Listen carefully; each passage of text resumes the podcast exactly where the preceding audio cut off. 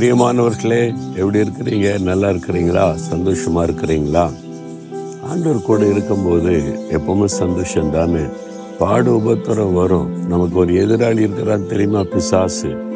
ஆண்டவரே சொல்றால எதிராளி ஆகிய பிசாசுன்னு சொல்லி. நம்மளை எப்பவுமே டிஸ்டர்ப் பண்ணிக்கிட்டே இருப்பான். நம்மளை வந்து சோர்ந்து போக பண்ணணும் முடைக்கிறணும் அழிச்சிடணும் தடுக்கணும் ஏதாவது செஞ்சுக்கிட்டே இருப்பான்.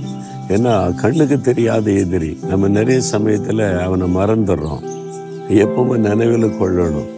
ஆண்டவர் எப்போல்லாம் நினைக்கிறோமோ சாத்தனை அப்போ நினைவு கூர்ந்து அவனை எதிர்த்து நம்ம ஜெபிக்கணும். அப்போ தான் நீங்கள் சேஃபாக இருக்க முடியும். அப்போ நம்முடைய எதிராளியை குறித்து சிந்தை இல்லாட்டா நீங்கள் உங்களுடைய வாழ்க்கையில் நிறைய தோல்விகள் ஏமாற்றங்களை சந்திக்க வேண்டியது வந்துடும் ஏன்னா அவன் சில சமயத்தில் எப்படி வருவான்னு தெரியுமா? ஏசாய் ஐம்பத்தி ஒன்பதாம் அதிகார பத்தொன்பதாம் வசனத்தில் சத்துரு வெள்ளம் போல எழும்பும்போது சத்துரு வெள்ளம் போல வரும்போது கத்தருடைய ஆவியானவர் அவனுக்கு விரோதமாய் கொடியேற்றுவார். சத்துரு வெள்ளம் பார்த்துருக்கீங்களா?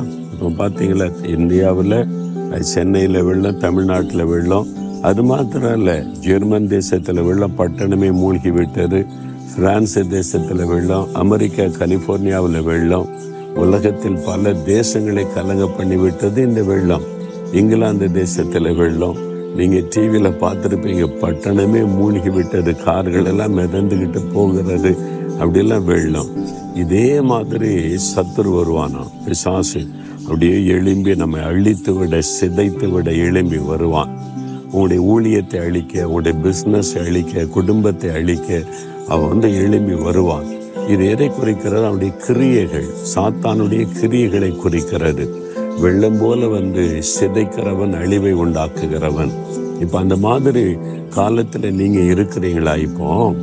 பயப்படாதங்க. அப்போ ஆண்டுடன் வாக்கு கொடுக்கிறார் சத்துரப்படு வெள்ளம் போல எழும்பி அழிக்க வரும்போது ஆவியானவர் அவனுக்கு விரோதமாய் கொடியேற்றுவார். பரிசுத்த ஆவியானவர் கொடியேற்று சொல்லுவார் இது என் பிள்ளை? இது என் குடும்பம்? இவங்க என்னுடைய ஊழியக்காரர்கள். தொடாத அப்படின்னு சொல்லி ஆண்டவர் தடுத்து நிறுத்துவார். இந்த வெள்ளை காலத்தில் நான் சில இடங்களுக்கு நான் போய் மக்களுக்கு உதவி செய்ய நான் போனேன். நிறைய அழிவுகள் பாதிப்புகள் அதையெல்லாம் பார்த்தேன். ஒரு கிராமத்துக்கு போயிருந்தேன். அங்கே வெள்ளம் நாறு உடைத்து அதாவது ஆற்று தண்ணீர் எல்லாம் அந்த கிராமத்தின் வழியாய் பாய்ந்தது.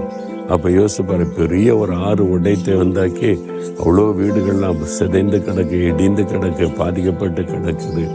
ஒரு வீடு நல்லா கம்பீரமாக இருக்குது உயரமாக இருக்குது. அங்கே வந்து சொன்னாங்க ஒரு அம்மா அங்கே ஜெபம் பண்ணிக்கிட்டே இருப்பாங்க.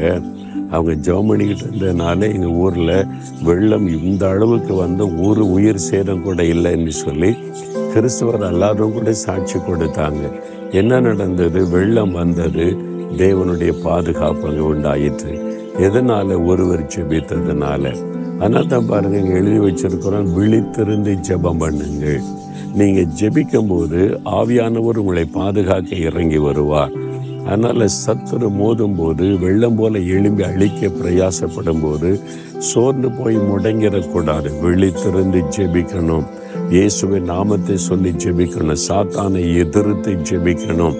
என் கத்தர் எங்களோடு இருக்கிறார். நீ எங்களை சேதப்படுத்த முடியாது. இயேசுவின் நாமத்தில் உன்னை எதிர்க்கிறோன்னு சொல்லி விழித்திருந்து ஜெபிச்சிங்கன்னு வைங்க. பரிசுத்தாவியானவர் இறங்குவார். அவ்வளவுதான். சாத்தான் நடுங்கி போவான். அவருடைய கிரியைகள் அழிக்கப்பட்டு விடும். பரிசுத்தாவியானவர் தான் சாத்தானின் மீது ஜெயம் கொடுக்க முடியும். உங்களை பாதுகாக்க முடியும். அதனால சத்துரு எழுப்பிட்டானே அதையே பார்த்து சோர்ந்து போகாதபடி உங்களுக்கு துணை நிற்கிற உங்களுக்காக ஜெயக்கொடி ஏற்றுகிற ஆவியானவர் கூட இருக்கிறார். அதை நினைத்து துதித்து ஆவில நிரம்பி ஜோமணி பாருங்க. அந்த பிசாசின் கடிகள் அழிக்கப்பட்டு விடும்.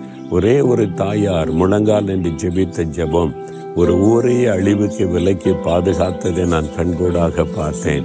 அப்படின்னா நீங்கள் முழங்கால் போட்டு ஜெபிச்சீங்கன்னா எந்த சேதமும் வராதபடி கத்தர் பாதுகாப்பார். அப்படியே ஜெபிக்கிறீங்களா? ஆண்டவர்கிட்ட சொல்லுங்க ஆண்டவரே இந்த சத்துரு வெள்ளம் போல வருகிறான். ஆனால் ஆவியானவர் எனக்காக கொடியேற்றும் ஜெபம் பண்ணுங்க. தகப்பனே எங்களுக்கு விரோதமாய் சத்துரு வெள்ளம் போல எழும்புகிறான். எங்களை அழிக்க எங்களை சோர்ந்து போக பண்ண எங்களை சேதம் உண்டாக்க எங்களுடைய வாழ்க்கையை சிதைக்க போராடுகிறான். இப்பொழுது ஆவியானவர் இறங்குவீராக. ஆவியானவர் அவனுக்கு விரோதமாய் கொடியேற்றுவீராக. உம்முடைய வாக்குத்தத்தை எங்களுடைய வாழ்க்கையில நிறைவேறட்டும். இந்த மகனுக்காய் மகளுக்காய் ஆவியானவர் கொடியேற்றி ஜெயம் கொடுத்த நடத்தும். இயேசுவின் நாமத்தில் ஜெபிக்கிறோம் பிதாவே. ஆமேன் ஆமேன்.